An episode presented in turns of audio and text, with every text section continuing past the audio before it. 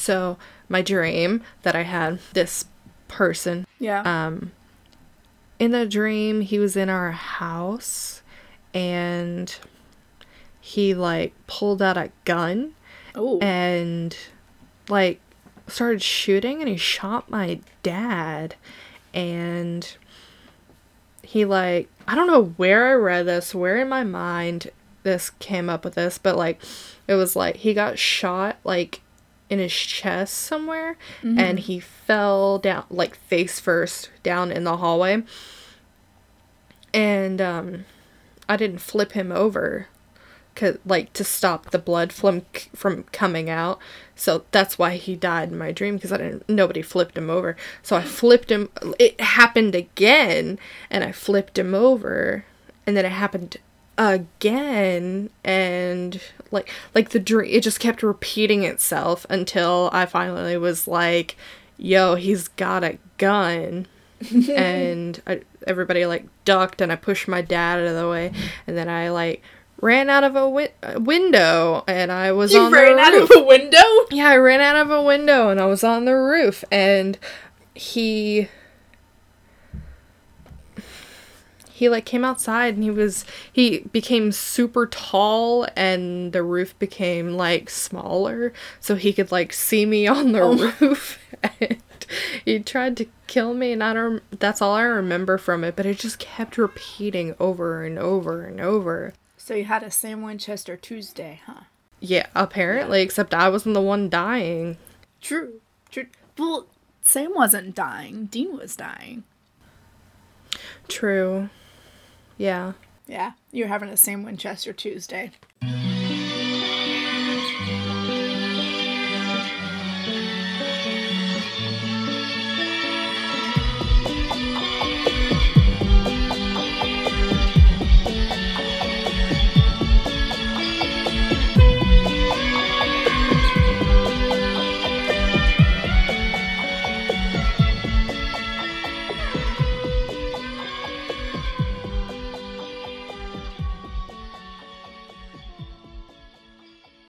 Hey, I'm Rachel. And I'm Grace. Welcome back to the podcast. Our podcast is Myths and Misfortunes. We're a paranormal and true crime podcast. And each week we pick somewhere in the world and base our stories on that place. And sometimes not that place. Sometimes have just ever, outside we, of that place. Yeah, have we ever explained the history? I don't think so. So people are probably really confused. This is episode nine. Yeah. Not including the extras. Yeah. I just thought about that. Why don't we explain the history? So, um, the idea behind the podcast was that we would pick a place, go into some history about that place, explain, like, what it's like, what the people there have been through, um... fun history facts, and then we'd go into the bad shit. And or unbelievable shit. Yeah. Yeah. So, yeah. I think that's about it. Yeah, um, pretty much. I just realized that we'd never said anything about it. I think we did mention it once on the first episode, because we were like, you know, oh, we're yeah. just going to tell you how this goes. We're going to talk about history. Mm-hmm. And then get into our... Yeah, I mean, I think I think we yeah. did mention it. Hello. No, I think we just sort of did it. But you get fun historical facts, so you shouldn't complain. Yeah. Unless you don't like history, in which case, just skip it. Today, we are doing San Jose, California. I keep wanting to say Santa Cruz. We are not doing Santa Cruz. I know. So, my sources today for the history, mm-hmm. as always, Wikipedia, mm-hmm. uh, Britannica dot com, and... This is in America. Britannica. Okay. Well, yes, it is. I'm funny. You are very funny. And Muwekma dot com. Hawaii? Muwekma. Oh, if I'm... Okay. I don't even... Let me check, make sure I'm pronouncing that right. Okay, I'm just going to go with Muwekma. Okay. So San Jose is officially known as the City of San Jose. It is the economic, cultural, and political center of the Silicon Valley. Mm-hmm. It is officially the largest city in Northern California, and in two thousand eighteen, it had an estimated population of one million thirty thousand one hundred nineteen people. That's a lot. That's, yeah, that's a lot. And that's just one city. So San Jose is located in the center of Santa Clara Valley. And like I was telling Grace earlier, I keep trying to say Santa Clarita Valley. We just wanted to be somewhere other than San Jose, I guess. Apparently. So, and it covers roughly one hundred seventy-nine point nine seven square miles. Major global tech companies such as Cisco Systems, eBay, Adobe Systems, PayPal, Broadcom, Samsung, Acer, Hewlett-Packard Enterprises. And hey, I credential for them at work. Of course you catch that. And Western Digital have their main headquarters located in San Jose within the Silicon Valley. Hmm. So the first people to have lived in what is now San Jose were the Tamien of the Muwekma Ohlone tribes. It's a indigenous tribe. I'm so sorry. Uh, you you all literally just saw me try and figure out. They know. They know by they, now. Yeah, if they they're know on by. Episode nine, they know we can't we can't pronounce things correctly. Yes. Yes. California was then claimed by the Spanish Empire in fifteen forty-two when an explorer by the name of Juan Rodriguez Cabrillo chartered the California coast. Hmm. Until roughly seventeen sixty-nine, California was mostly ignored and forgotten about by the government. However, California's fucking huge. How do you forget about it? Just conveniently, you know. So, however, that changed with the Portola Expedition. San Jose was officially founded on November twenty-ninth, seventeen seventy-seven, as Pueblo de San Jose de Guadalupe. Hey, I tried. By Jose Joaquin Moraga. Joaquin? Joaquin? What? Yes. Joaquin. And see, Joaquin. I knew that. Joaquin Phoenix. Hey, Joaquin Phoenix Joker. You got it. Rewind. but, but, backtrack. By Jose Joaquin Moraga. Joaquin. Jesus fucking Christ. Oh my ah. God. What did we Joaquin! Do? Joaquin! What is language? I learned phonically. Oh, okay. Crying. If you say it wrong again, I'm gonna die. Okay. Tell me again. What is it? Joaquin. Joaquin. Okay. Wah. Guacamole. Sorry.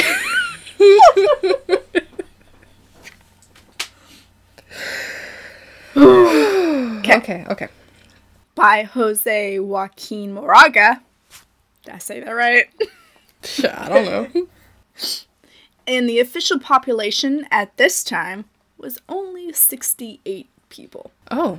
Yeah. So seventeen seventy-eight, only sixty-eight people, and by twenty eighteen, a million. So by eighteen hundred, the growing population prompted the governor of California to split the province into two parts. Alta California and Baja California. Baja California? Baja. Baja. Actually, Baja. I like Baja tacos. I do like Baja tacos. They're fantastic. Alta California would eventually become a U S state and Baja California would become two Mexican states. Hmm. Two Mexican states. It's just two. Just two. Okay. After Mexico's War of Independence was won against the Spanish crown in eighteen twenty-one, San Jose became part of the First Mexican Empire. Then in eighteen twenty-four, it became part of the First Mexican Republic. During this time, in order to promote the growth of settlements in the economy, the Mexican government began an initiative for both Mexican and foreign citizens alike.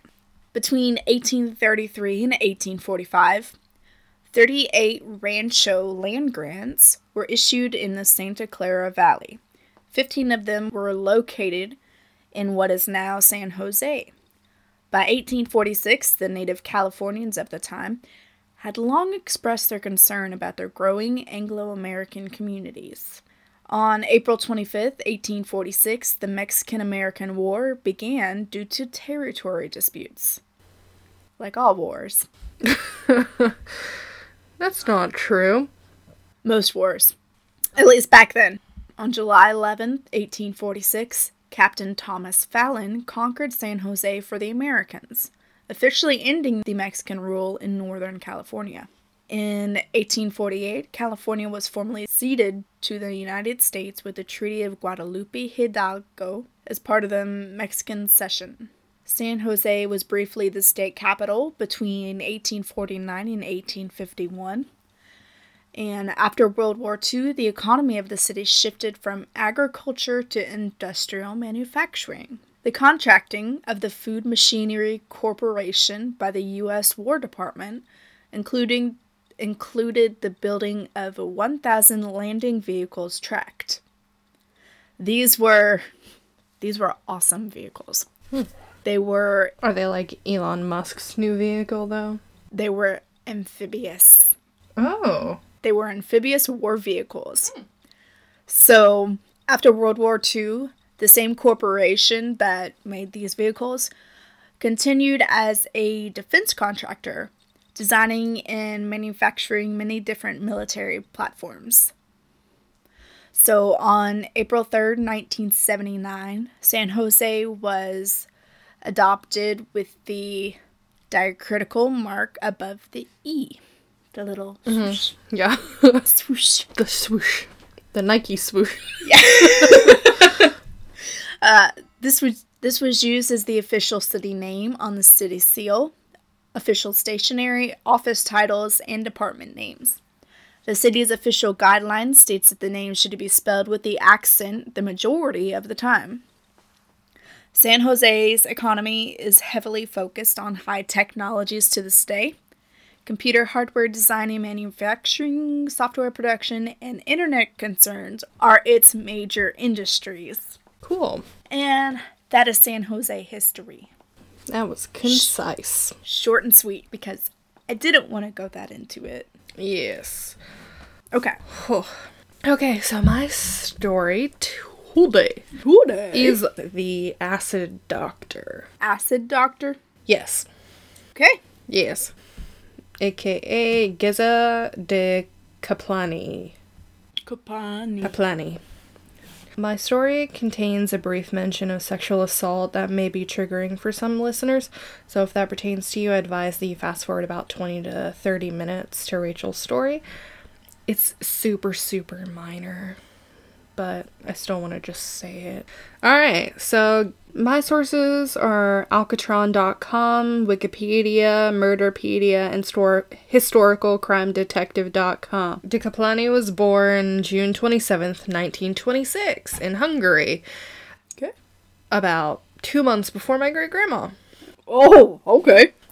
Yeah, he was born in Hungary to a wealthy family, but his life doesn't seem like it went. It was all that great.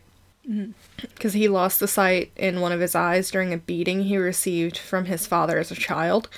Um, didn't really hold him back much, I don't think. Uh, he went on to study medicine at the University of Siege and graduated with honors in nineteen fifty-one. He practiced as a cardiologist in Budapest, but clashed with officials in the Hungarian Revolution of nineteen fifty-six and fled.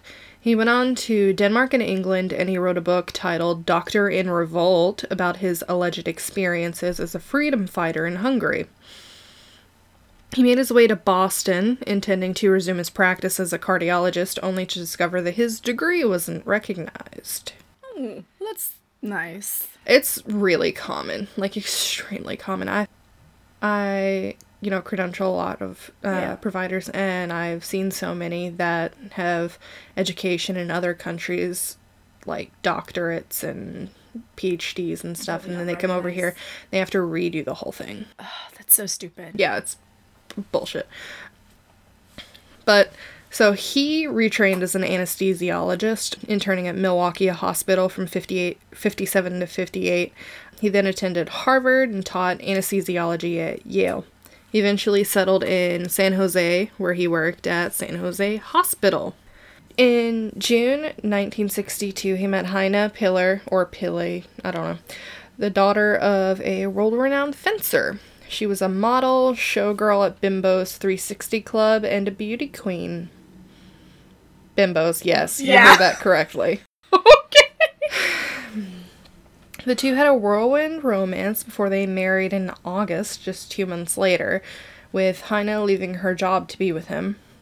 Just a few weeks later, however, a mutual friend informed Kaplany that his new wife was having an affair.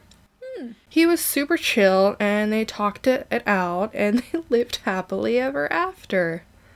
J K. So, um, instead, on August twenty-eighth, nineteen sixty-two, his insecurity and jealousy led him to go home, make her strip, tie her to their bed, turning on extremely loud Italian music to muffle the sounds coming from the apartment. He then disfigured her body by cutting her skin with a scalpel and dabbing a mixture of hydrochloric, sulfuric, and nitric acid in the wounds, causing third-degree burns over sixty percent of her body. Oh! Her genitals were almost completely obliterated. Oh, jeez. Yes. Ow. Yeah, super rough. It was really hard to read. So, this part varies. Some sources say that he called the police. Others say that the neighbors called to complain about the loud music and wailing coming from the apartment. Either way, when police arrived, de Kaplany told them that she'd been unfaithful to him and that he didn't want to kill her but take away and destroy her beauty so no one else would ever want her. Mm, Even the E M Ts who came to handle her body had burned, had their hands burned when they tried to handle her body. Oh my god. Yeah. Poor girl. It gets worse. Oh no! Jeez. Um, Heine didn't die immediately. She lived for thirty-three more days in the hospital with her mother by her side the whole time, in a room stripped of mirrors so she couldn't see her own reflection.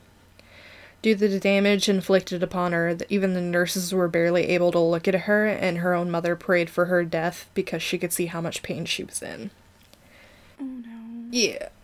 Um, so, skipping forth, forward to the trial. The trial commenced on January ninth, nineteen sixty-three. Initially, de Kaplany was charged with attempted murder, but once his wife had died, he was charged with murder by torture. Mm. Yes. He pled not guilty by reason of insanity. Of course he did. Yeah. His lawyer, Edward de Viblis, Viblis, claimed that he suffered from multiple personality disorder and that the crime was committed by his alter ego. Sure. Are you ready? Sure, sure. A dashing French journalist named Pierre de la Roche. Crystal agrees. This is bullshit. Yeah, it was an awful, yeah. So, prosecutor, uh, is it Lewis or Louis? Louis P. Bergna brought in Ruth Kruger, who was a former girlfriend of de Kaplany, to testify otherwise that she had never witnessed any sort of sign of multiple personality disorder. Uh, during the trial, doctors referred to his hospitalization for mental illness in nineteen forty-six, his history of mental illness, and his suicide attempt while in jail awaiting trial. Uh, prosecution witness, Doctor Shore, observed that while suicidal, de Kaplany wasn't suffering from any gross mental disorder and that he was intelligent and alert. During the first day of the guilt phase trial, he was mute, immobile, and withdrawn. On the second day, though, the prosecution exhibited a postmortem photo of his nude wife laying in the morgue, and he jumped to his feet, lunging into the photo, yelling, "No, no, what did you do to her?" And he had to be forcibly restrained. The day after, he changed his plea to guilty. Mm. He was declared legally insane, but medically... Or no, legally sane, but medically insane. Legally sane, but medically insane. So, basically it was saying that at the time of the murder, he was sane. In, in his right mind, which... Well, yeah. Yeah. Um, but that medically he did have some uh, mental Issues. illness. Yeah. He was convicted of first-degree murder in the testimony of a psychiatrist who claimed that de Kaplany had become a paranoid schizophrenic with latent homosexual tendencies because of abuse endured during his childhood, prompted the jury to deliver a verdict of life in prison on March first, nineteen sixty-three. And he was formally sentenced on March fifteenth and sent to California Institution for Men. His license had been revoked by the California Board of Medical Examiners on March ninth, nineteen sixty-four, for violating sections twenty-three seventy-eight and twenty-eight eighty-three of the Business and Professions Code, which are moral turpitude and unprofessional conduct. So, hold on. It took them a whole year to revoke his license? Or did I just hear wrong? Mm-hmm. Took them a whole year. Mm-hmm. Okay. Yeah. I mean, sure. I don't know. Ugh. Whole year. Yeah. He appealed his conviction in California state, in California state and federal courts, but the conviction was upheld in a nineteen seventy-six opinion issued after de Kaplany had already been granted parole and left the United States. Yeah. Okay. Yeah. Okay. Yeah, I, it's... I wish everyone could, like, see my face. She's so mad. Which is completely valid because... Okay. So, in nineteen seventy-five, de Kaplany was granted parole, which should not have even been possible because when he got sentenced to life in prison, they basically promised the jury that he would never be let go. Like, mm-hmm. ever. But he... had secretly had multiple Catholic priests and an archbishop who lobbied the parole board on his behalf, and a lot of people accused Raymond Procunier, I don't know, chairman of the California State Parole Authority at the time, of removing the postmortem photos of Heine from de Kaplany's file prior to the review of his case by the parole board. Okay. So, de Kaplany was out of the country before either the public or the prosecutors on his case even know he'd been even knew he'd been paroled. Oh my god, that. Mm-hmm. That Raymond Procunier, the chairman, he resigned a year later due to personal reasons. I'm sure it was totally. Yeah. So. Yeah. When faced with backlash, the state parole board defended their actions by saying that a missionary hospital in Taiwan needed a cardiologist with de Kaplany's skills. Which you could have found but, somebody. You could have found anybody else. Well, also, he had his medical uh, license revoked. revoked. Yeah. Exactly. Which makes this so confusing because his license was revoked. He, like, was in prison. He could have gone. Anyway, but the, the archbishop and the priest basically lobbied on his behalf, and he... said that he would dedicate his life to helping the poor and helpless. Like, his parole was contingent on him serving at that missionary hospital. Yeah. And he did for a while. How long's a while? He was there for four years. He even remarried. Mm. Mm-hmm. But eventually he grew tired of the constant parole checks and he left Taiwan in late nineteen seventy-nine and basically disappeared. That's wonderful. When it was discovered that he was missing, a warrant was issued for his arrest and his name was given to Interpol. And he briefly resurfaced in Munich, Germany in December of nineteen eighty when he was fired from his position at a hospital after a German women's magazine published an article of infamous crimes and his case was listed among them. Oh, good. Oh, good. That's... He also worked at the U S Army Health Clinic in Bavaria in eighteen ninety-three before dropping off the map, and his whereabouts remained a mystery for twenty years. Yeah. So. Hmm. Yeah. Has he ever been found? In two thousand two, oh, good. Reporters from the San Jose Mercury News tracked down Kaplany in a small town in Germany that I could not pronounce, where he lived with the wife that he had married in Taiwan. When interviewed, he said that he had suffered enough for his crime. No, he didn't. Right. Like, he, he literally was sentenced to life in prison. He did not suffer enough. He said, "I've done one mistake in my life. I paid enough for it." No. Right. No. Just... Right. Like, you literally skipped out. I don't... He begged the reporter not to publish the article, saying that his life would be ruined and that he was insane when he committed the murder. During the interview, he insisted on being called Doctor Doctor Géza de Kaplany because he had both medical and philosophical doctorate degrees. Doctor Doctor. Yeah, he insisted on being referred to as that. As Doctor Doctor. Yeah. Yes. He he does have mental health issues because he wants to be called Doctor Doctor. I... Yeah. That, um... Hmm. I just... That's such narcissism. Mm-hmm. I can't even imagine, like, if... Even if, it, like, if I had accidentally killed someone or if I felt bad about killing someone. Yeah. I wouldn't be like, oh, yeah, don't tell anybody about it. Also, call me Doctor Doctor because, you know, I... Hmm. The investigation also indicated that California officials were made aware of his whereabouts several times and even contacted him once to warn him about an anonymous threat to his life, which was required for them to do by law. Mm. But they never took any steps to extradite him. Of course not. And... Two years before he was tracked down in, in this interview, he became a naturalized citizen of Germany, and it's now impossible for him to be extradited for his crimes. Hmm. It's not clear if he's still alive, but if he is, he'd be ninety-three today and still a free man. And that is the story of the Acid Doctor. Saw this originally, I was like, I'm not sure I want to do this. And then I read more and more into it, and I was like, this guy is really free. Like, mm. That, yeah. He, he just, and this case, um, really prompted them to, like, be more in depth with the, um, like, parole violations and, like, keeping up with people and making sure, make sure they don't fucking disappear. Yeah. Basically. Well, yeah. And I just, mm, so. Anyway, that's my story. And it's very upsetting and not good at all. Very, um, very upsetting.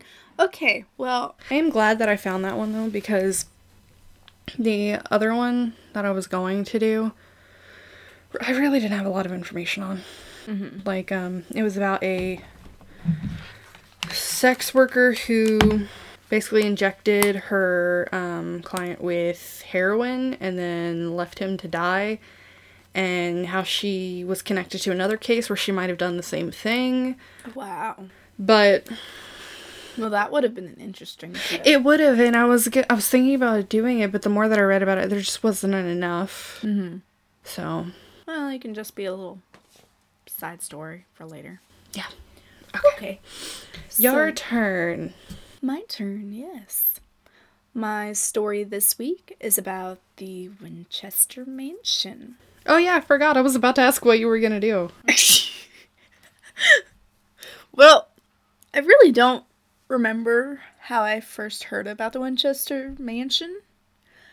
Um, but I do know that my initial fascination with it was due mainly to its name. Mm-hmm. Yep. uh, Winchester. So, you know, supernatural. Yeah.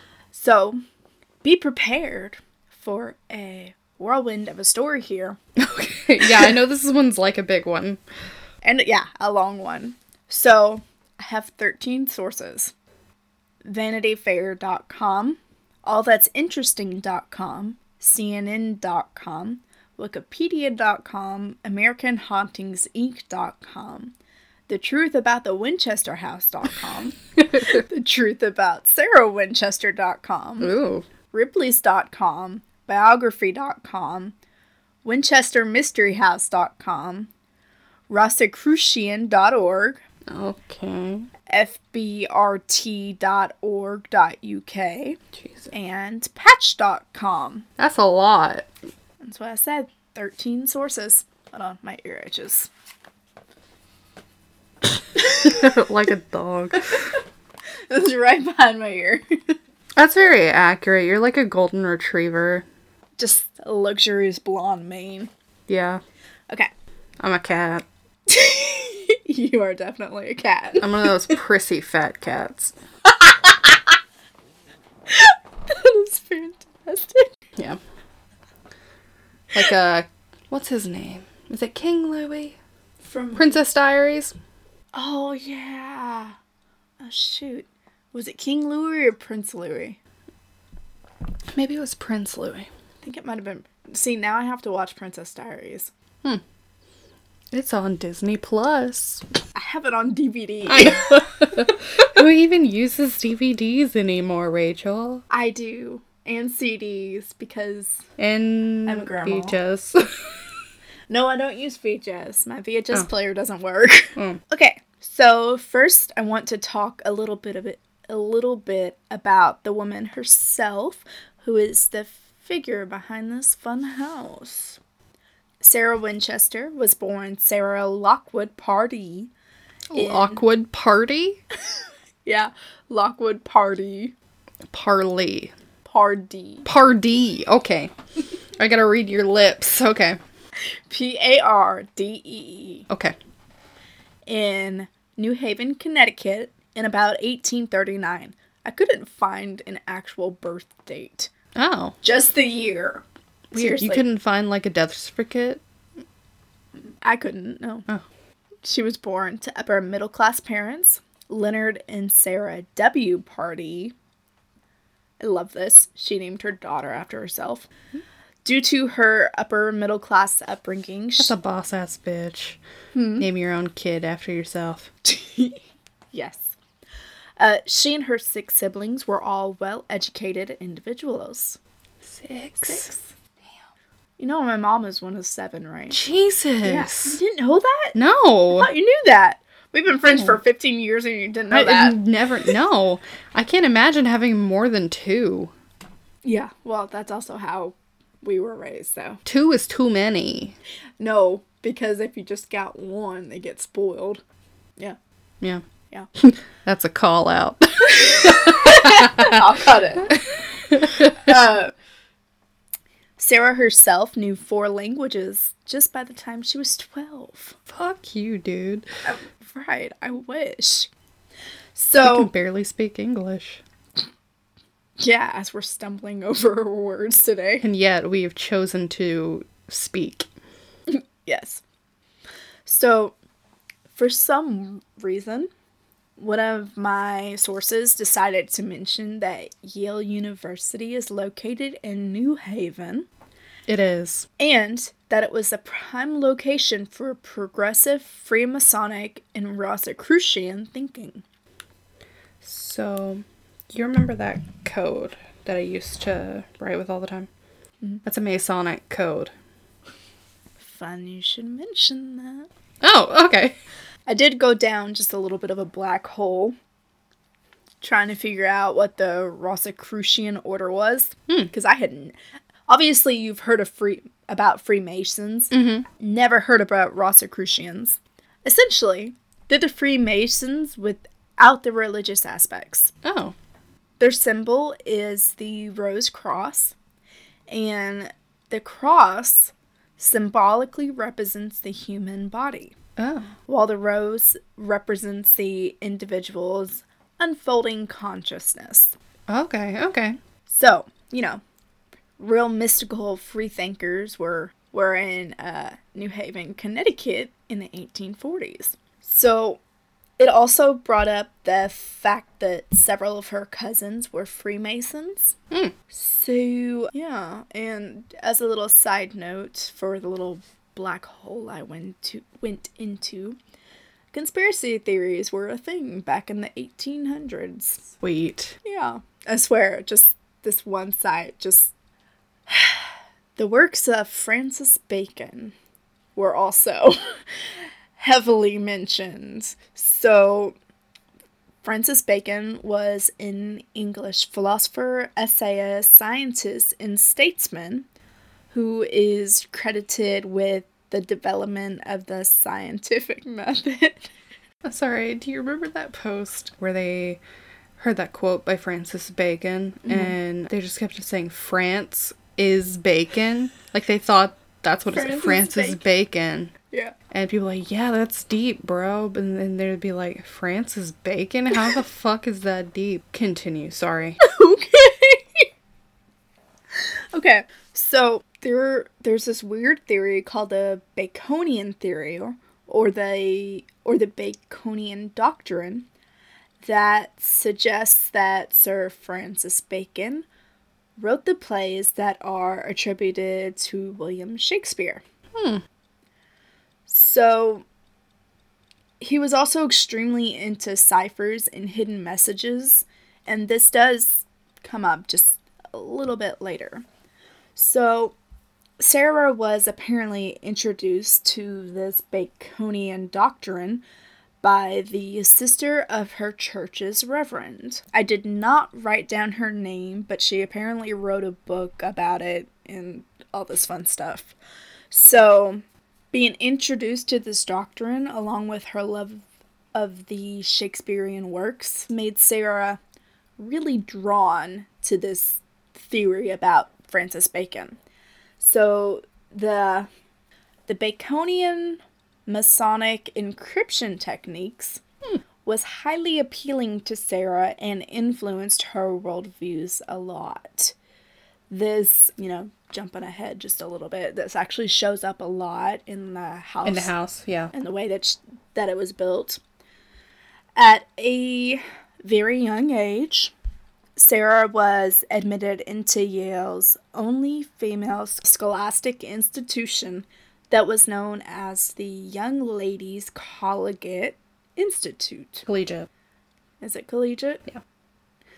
Young Ladies Collegiate Institute. Collegiate. Whatever. Uh. Okay, but the point is... Yeah. Thank you. The point is, she was very intelligent. So, who else was to, to attend this college? Sarah's future husband's sister. Oh. Yeah. So...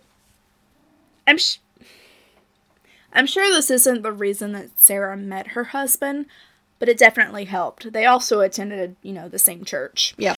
So, Sarah and William Winchester got married on September thirtieth, eighteen sixty-two. Sarah's husband, William Wirt Winchester. Wirt. I got a kick out of the fact that his initials were W W W.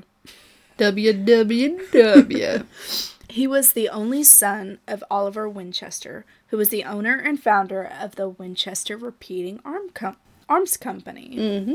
This company was huge, and it was one of the first companies to mass-produce firearms with the ability to fire multiple rounds without reloading. It became very popular among American settlers in eighteen seventy-three and was widely used during the American Indian War. It was the gun that won the West. So, Sarah and William were happily married for four years when Sarah gave birth to her only daughter, Annie Pardee Winchester. Oh, that's so cute. She, yeah. She was born on July twelfth, eighteen sixty-six. However, the Winchesters' happy little family was very short-lived, and every parent's worst nightmare became their life. Little Annie was diagnosed with, I should have looked up how to pronounce this, marasmus. What? It It's a severe form of malnutrition uh, due to the body's inability to metabolize proteins. Marasmus. Marasmus. Yeah. Okay. Whatever. So, Annie died only forty days later. And while it was not a shock to her parents, it did hit them hard. Mm-hmm. Sarah never really recovered from her daughter's death. And William focused on his work. You know, just to distract himself. Although they remained married, Sarah was increasingly distressed about the wealth gained from her husband's company. Hmm. In her mind, the Winchester family business made a profit from death. Oh. And that wasn't something that she could easily cope with. In eighteen eighty, William became the, the successor to the Winchester Repeating Arms Company after the death of his father. However, this was short-lived. William died of tuberculosis not even a year later, on March seventh, eighteen eighty-one. Dang. Sarah was left everything. She was now in possession of twenty million dollars. Damn, back then? Back then, which is the equivalent of about five hundred four million dollars today. That's a lot. As well as a fifty percent stake in the company. Since she was caused so much distress by how this money was accumulated, you would think that she would have instantly sold her portion, but no.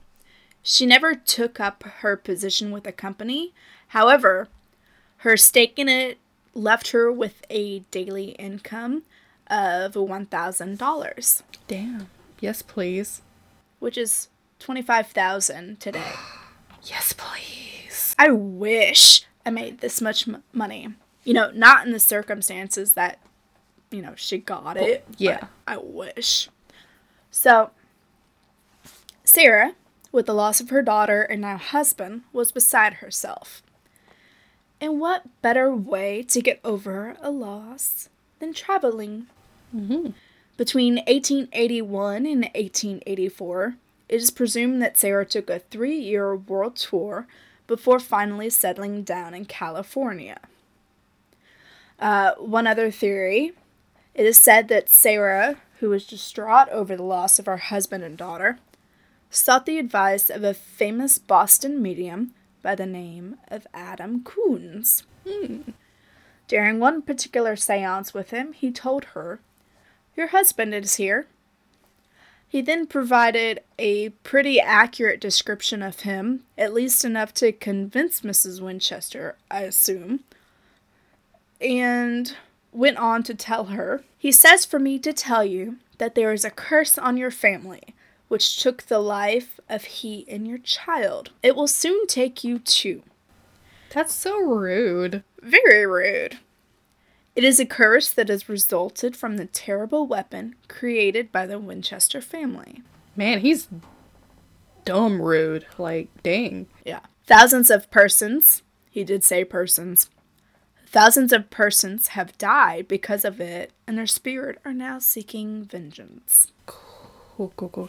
Oh, that's right. Now I remember why she built the house. Okay. Mm-hmm, mm-hmm.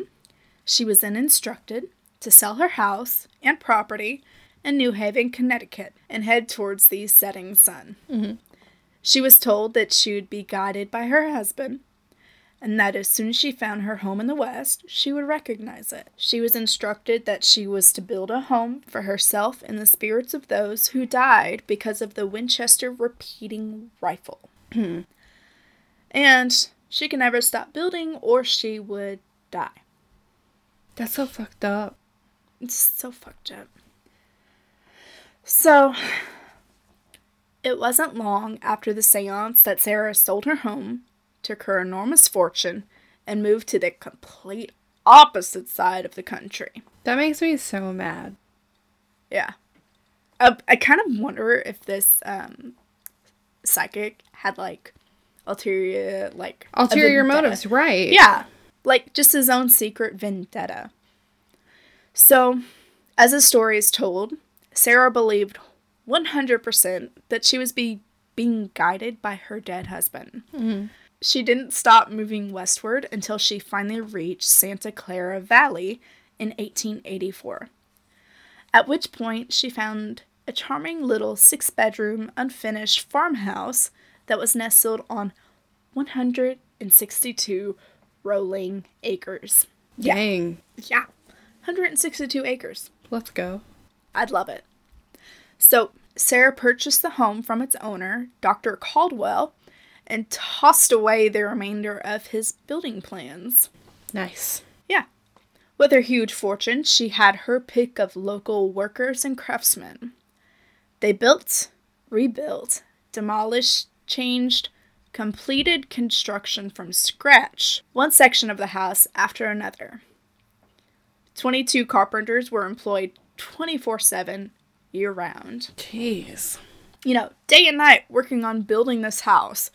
I don't know how she got any sleep. It, yeah. So... Did she actually live in it? Mm-hmm. She did. She lived in it the entire time. The house grew to be seven... Hello. Seven stories high. Damn. Frickin' high-ass house. However, due to lack of actual actual planning, mm-hmm. the house was built kind of haphazardly. Yes. It is said that Sarah Winchester had a seance room that was built in order to perform seances nightly so the spirits who were haunting her could design the home. Then every morning she would bring these plans to the foreman. So, literally, all the planning was done at night. By ghosts. By ghosts. Yeah. I'm just gonna let these ghosts play in my house. It's, it's fine. Yeah. You know, ghost construction workers. Eh. Yeah. There were, I love this, there were three elevators, forty-seven fireplaces. Oh my god. That means uh, forty, like, just, does that include f- chimneys? No, just fireplaces. The fireplaces, okay. Just fireplaces. I was like, that'd look really funny. Yeah. Think of how this house looks. That must look insane. Okay. There are also numerous staircases that lead to nowhere. Yeah. A blind chimney that stops just short of the ceiling. What? Basically a useless fireplace. Yeah. Doors that open to walls. Trapdoors. Just middle of the floor. Hallways that just end. Okay. And circle back around. Skylights in the floor that allow you to see the, for- the floor below you. And doors that just straight up open to the outside. No deck, nothing. Okay. So you walk through this door and plummet to your death. Cool. Cool. Yeah. Cool, cool, cool, cool, cool, cool. These oddities make up the character of the mystery part of the house for sure. Stair posts were installed upside down. Why? Just per her instruction. That's what she, the spirits wanted. That's what, yeah, that's what the spirits wanted. And there are several bathrooms that feature glass doors. Ew. Oh, not like that. Sarah Winchester also had an affinity for the number thirteen. Yeah. All of the windows contained thirteen panes of glass. The walls all had thirteen panels. The greenhouse had thirteen cupolas. And all but one staircase had only thirteen steps. Dude. Dude. You had thirteen sources. Oh my god! That's hilarious. I knew when you said thirteen sources, I was like, wait, isn't there something about the number thirteen in this? Then you said that, I was like, you've got thirteen sources. I'm not even gonna lie. When I opened my story, I wrote that I only had ten sources. Oh. I recounted them before we started. I was like, that's thirteen. You can't count. Well, I, I added three more oh, okay. towards the end because I had more information. So, despite some of the oddities with this house, it featured beautiful gold and silver chandeliers, beautiful flooring, stained glass windows that were created by Tiffany and Co. Oh. One of the more rare features of its time, the house had indoor plumbing. Oh. I thought you were going to say like indoor pool. I was like, oh, that's very, very. No, it had indoor plumbing, uh, heated water. Oh. As well as push button gas lighting. Wow. Super fancy. So, like, a light switch, but for gas. You could thank the spirits for that. Yes. Thank the spirits for that. Oh, and forced air heating. Oh. She had heating in a house in When well, that's this? how she stayed there so long. It was comfortable. It was comfortable. It was confusing, but it's comfortable. Exactly. She would just sleep on the opposite side of the house, wherever there was construction. Yes. So, in eighteen oh six, the Great San Francisco Earthquake hit. Much of the house that had been almost entirely completed was now in ruins. Ooh. The top three floors had collapsed into the garden, and the fireplace that was located in the daisy room collapsed. Hmm. Missus Winchester had actually been sleeping in that room and had become trapped oh. until some of the workers were able to free her. Oh, good. Sarah was convinced that this was a sign from the spirits that they were angry with her for almost completing the house. She had to keep going. In order to ensure that the house's construction would never be complete, Sarah decided that she would board up the front thirty rooms of the house. During the next several months, the workers began repairing the rooms that had been damaged during the quake and continued the expansion of the house. On September fourth, nineteen twenty-two, after a late-night seance, Sarah went to bed but never woke up again. Oh. She died in her sleep at eighty-three years old, leaving the house and all of her possessions to her niece, Frances Marriott. Hmm. So, spirits got her. Probably. I do want to offer a part of history for this place that people tend to overlook, mainly due to the fact that everyone just wants everything I just said to be true. Mm-hmm. So, while many agree that it was Missus Winchester's grief over the lives taken by the rifle that built her fortune, this can't really stand its ground with historians. Mm-hmm. One historian, Yanin Bohim, states that people back then didn't have a massive guilt complex over guns. Mm-hmm. They were useful tools in something that people needed for survival. Oh, yeah.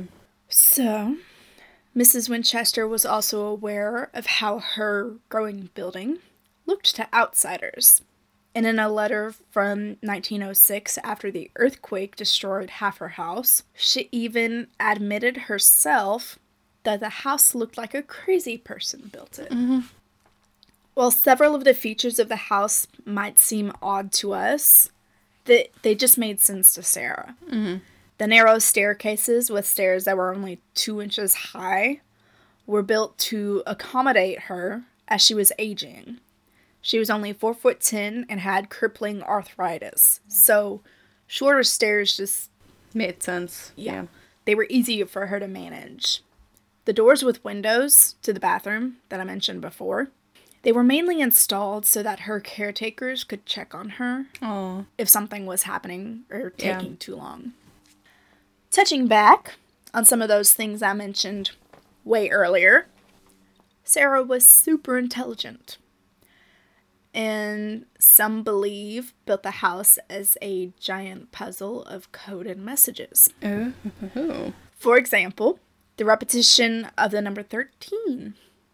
thirteen is the most important prime number in the Fibonacci sequence. Ooh. Fun.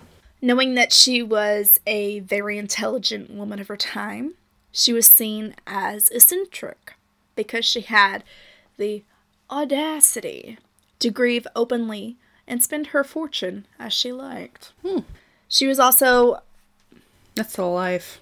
It's a great life. Except was, the grieving part. Well, yeah. Yeah. Yeah. She was also unusually close to her staff. Mm. She spent a lot of time and money making sure that they lived in comfort. Well, that's good. Even treating them like they were family. Aww. And to be honest, she was so lonely. Yeah, she was lonely. She didn't have her family anymore, so these, these people were her family. Yeah. In return, they gave her loyalty like no others and never... ever spoke to journalists about her habits and motivations. Mm. Even on the day that she passed away, they left the property and never spoke a word about anything that happened in the house. Yeah. So, fun fact. In nineteen twenty-four, Harry Houdini paid a visit to the mansion due to its reputation of being haunted. Yeah. He noted The, there was definitely something going on in there. And dubbed the mansion the Winchester Mystery House in honor of Missus Winchester. Oh. Thus, a brand was built, and the Winchester Mystery House is now a popular tourist spot. So, I do have a few, you know, ghost stories. Cool. I've really, you know, it's so long already. There's a lot of information about the house. Everyone knows it's haunted. So, I'm just gonna give a few of them. Okay. There are footsteps that are heard shuffling to and from Missus Winchester's bedroom. Hmm. There is the apparition of a person with black hair pushing a wheelbarrow across the grounds of the mansion. One current worker was on a ladder working in the Hall of Fires. The Hall of Fires. That's so great. Well, it's named that because that's where, that's where the fire, I know, fireplaces yeah. are. Yeah. He felt a tap on his shoulder, mm. which is obviously weird when you're, you know, five oh, to seven right. feet off the ground. But he turned around, didn't see anyone, decided to ignore it. I don't like So he got back to work, and then he felt a hand pressing just right against his back. No. He was still alone in the room, so no. he booked it out of there. I would have, too. I'd be like, uh, yeah, he bye. was gone. No, hey, me. Hey, it's me, your boy. No. Yeah. So, there's a theory that these are, you know, workers that stayed and are still working on the house. He's just trying to support him. It's so sweet. I mentioned earlier how the earthquake in nineteen oh six, how trapped Missus Winchester in a room. Yeah. After the workers had freed her from that room, she then sealed it up, and it wasn't seen again until two thousand sixteen. Oh. At which point it was then added to the tour hmm. at the Winchester Mystery House. And I lost my spot. Why did they wait so long to open it up? You gotta think. It's a big house. That's fair. They it's do have to go house. through each one. Most of the rooms aren't even accounted for. Like, it's estimated at, that there's one hundred sixty rooms in this house. God. And that's just an estimate. Yeah. Because they couldn't agree. Like, so many people just came in and mm-hmm. were counting rooms.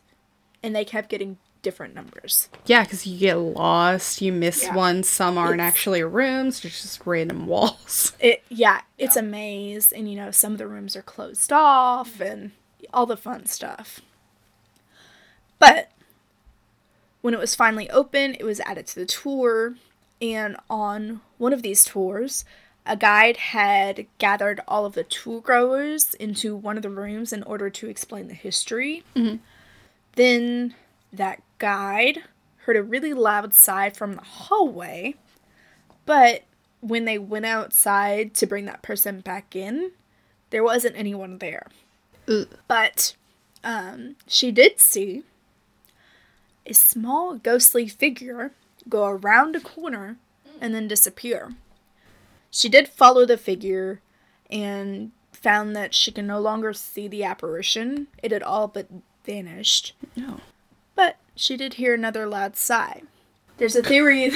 It's like, can you stop following me? Stop following me. Gosh. There, one of the theories is that this is Missus Winchester, mm.